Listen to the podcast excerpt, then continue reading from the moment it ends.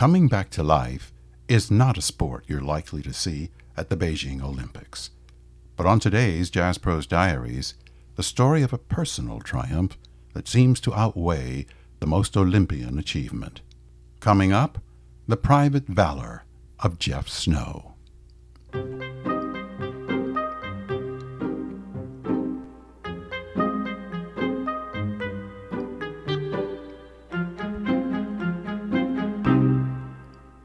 Last night, before the sky got dark, Jeff Snow passed me on the dock and did not speak as he went by.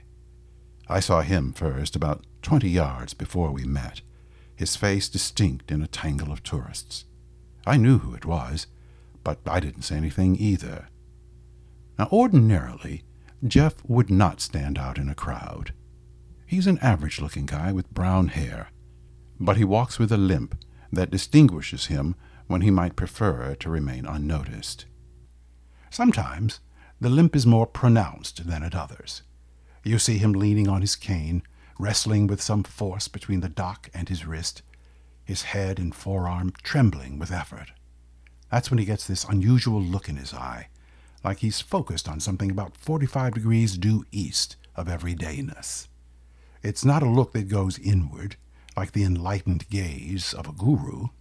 It's a kind of look you see in a veterans hospital or a home for the aging, the look of someone who's here but not here. On Jeff, it's something you notice because his eyes, blue as bachelor buttons, seem too young to have such a look. He doesn't always look that way, nor does he always struggle so intensely with the cane. But when he does, I leave him alone. I don't pull him out of his thoughts for the sake of my mundane hello. That's why I let him pass me on the dock last night without speaking. I watched as he looked right past me, and I let him go. There was a space of about three seconds as we moved five, maybe ten feet apart, and then I heard him call my name. Hey, he said, I didn't even realize it was you. Smiling, he stretched out his hand to shake mine, so I turned and went back a few paces to greet him. Jeff is a friendly guy, and I like running into him even though we never have that much to say. We talk sailboats, about his beautiful blush deck Cal 25, and my sloop rigged Ericson, which sails, I tell him, a lot better than I do. That's how we talk. You know how it is. With some people, you have the same conversation every time you see them. You just use different words. But last night with Jeff, something extra happened. I've got this new roller furling system, he said, and it jammed while I was out there this afternoon. He described how the headsail was flapping in the wind, and he couldn't get the new furler to roll it back up like a window shade the way it's supposed to. He had to tie the tiller so the boat would heave to, go around in a circle instead of heading off into the rocks. And then he stepped forward to the bow, got down on his belly, and unjammed the mechanism. This may seem a small thing to someone who has crossed the Pacific or lost a mast in a storm, but it was not small to Jeff, and it was not small to me. It's only been about two and a half years since I first learned to sail single handed. I know how things can go wrong. You get a line fouled in a propeller, the fuel filter clogs, the engine dies, and there's no one out there but you to take care of it. No crew, no wife, no buddy, just you, alone, to meet the challenge of the unexpected and get yourself back home. It's always something that's never happened before, a crisis that will create you and reveal you to yourself. Whenever I've come back from sailing solo, I'm alive with energy for hours. And that's how Jeff was last night. He wasn't bragging, I know. After all that time out there alone, he wanted to tell what he'd experienced. But to put it in perspective, he had to add one thing more. I was in a coma once, he said, and now I'm disabled. One day I was riding my bicycle and I got hit by a car. I was 16. Now I'm 23. The coma lasted for a month and a week, and then one day I came out of it. I was in a wheelchair for a while, and the doctors said I would never walk again. I made it to crutches, and they said I would probably always be on crutches. But now all I use is a cane, and today, as you can see, I'm not even using that.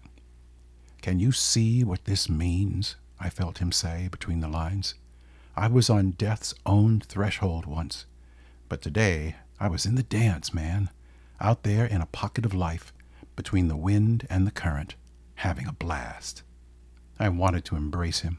Instead, I looked down at his legs, thin and uncertain in Bermuda shorts, and saw the scars that proved his past. It was seven years ago yesterday that I came out of the coma, he told me. This is the seventh anniversary of my coming back to life. There's probably something significant about the number seven in all this. It may be simply that Jeff's body remembers he did something extraordinary at this time of year and commemorates it now by providing him with yet another extraordinary deed of a different kind. Or maybe there's a mystical, numerological side to it, some occult, psychic thing I'm not able or interested enough to pursue. And yet, I was happy last night because some guy I hardly know and almost didn't speak to had gone out alone in a sailboat. I said goodbye to Jeff on the docks and forgot all about the Olympics when I got home. That was then, and this is now, because I have an update to this story. Years after I had left the island, and had long since given up my sailboat, I reconnected with Jeff via Facebook. When I originally published the story of our encounter in the Seattle Weekly, I changed his name to protect his privacy, but a short time later, Reader's Digest republished the piece as Kevin's Conquest. Although his real name had not been used in the story, Reader's Digest had a wide enough reach that it soon became clear to our neighbors on that remote island at the edge of the continent that the pseudonym applied to Jeff. You should have used my real name, he said, when I saw him after the Reader's Digest piece appeared. If you ever write about me again, please use my real name. This was an easy promise to keep, but I was not able to find a publisher for the book I eventually wrote that included a chapter about Jeff.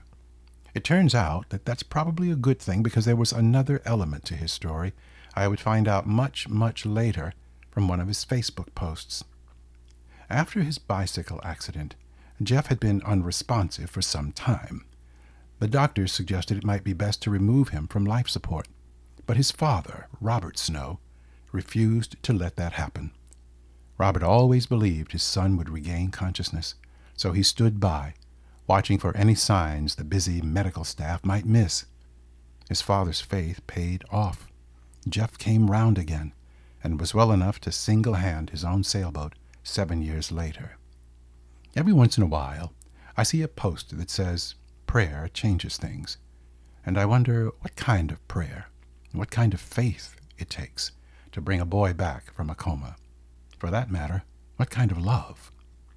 I once read a book that measured medical outcomes for people who were prayed for against outcomes for those who were not. The author found that people who were prayed for fared better statistically. And yet I know of people who refer to this as magical thinking and refuse to take it seriously. One was a woman who tried every conceivable treatment to cure her young husband of cancer, and he died anyway. She gets disgusted whenever she hears of folks hoping against hope for that last minute reprieve, praying for miracles she believes will never come. Another friend was in his early teens when his much loved eldest sister died of a long illness, even though he prayed with all his might for a cure. When she died, he turned to crime and became a juvenile delinquent until a good therapist helped him get in touch with his grief. He eventually became a psychologist himself and has spent the rest of his life helping others.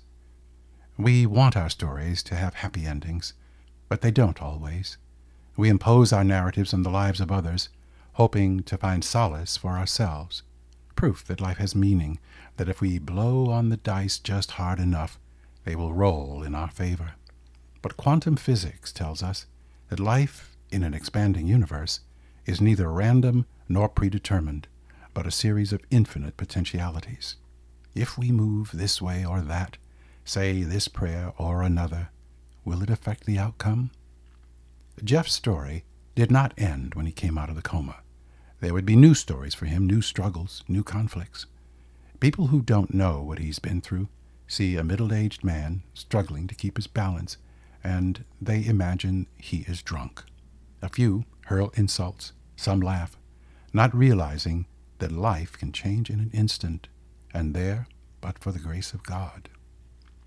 To further public understanding, and in lieu of wearing a sandwich sign that says he has cerebellar ataxia, from his traumatic brain injury, Jeff has posted information online about the lasting effects of his injury.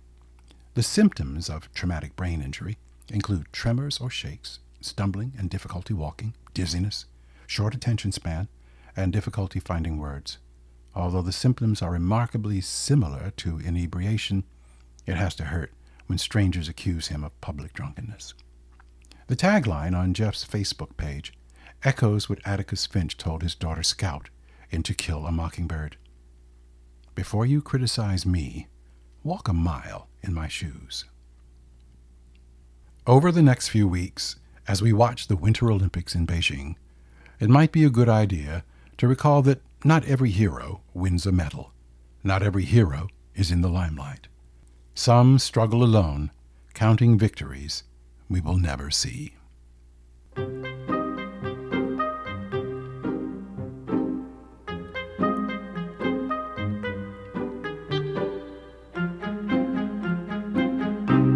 Thanks for listening to the Jazzprose Diaries.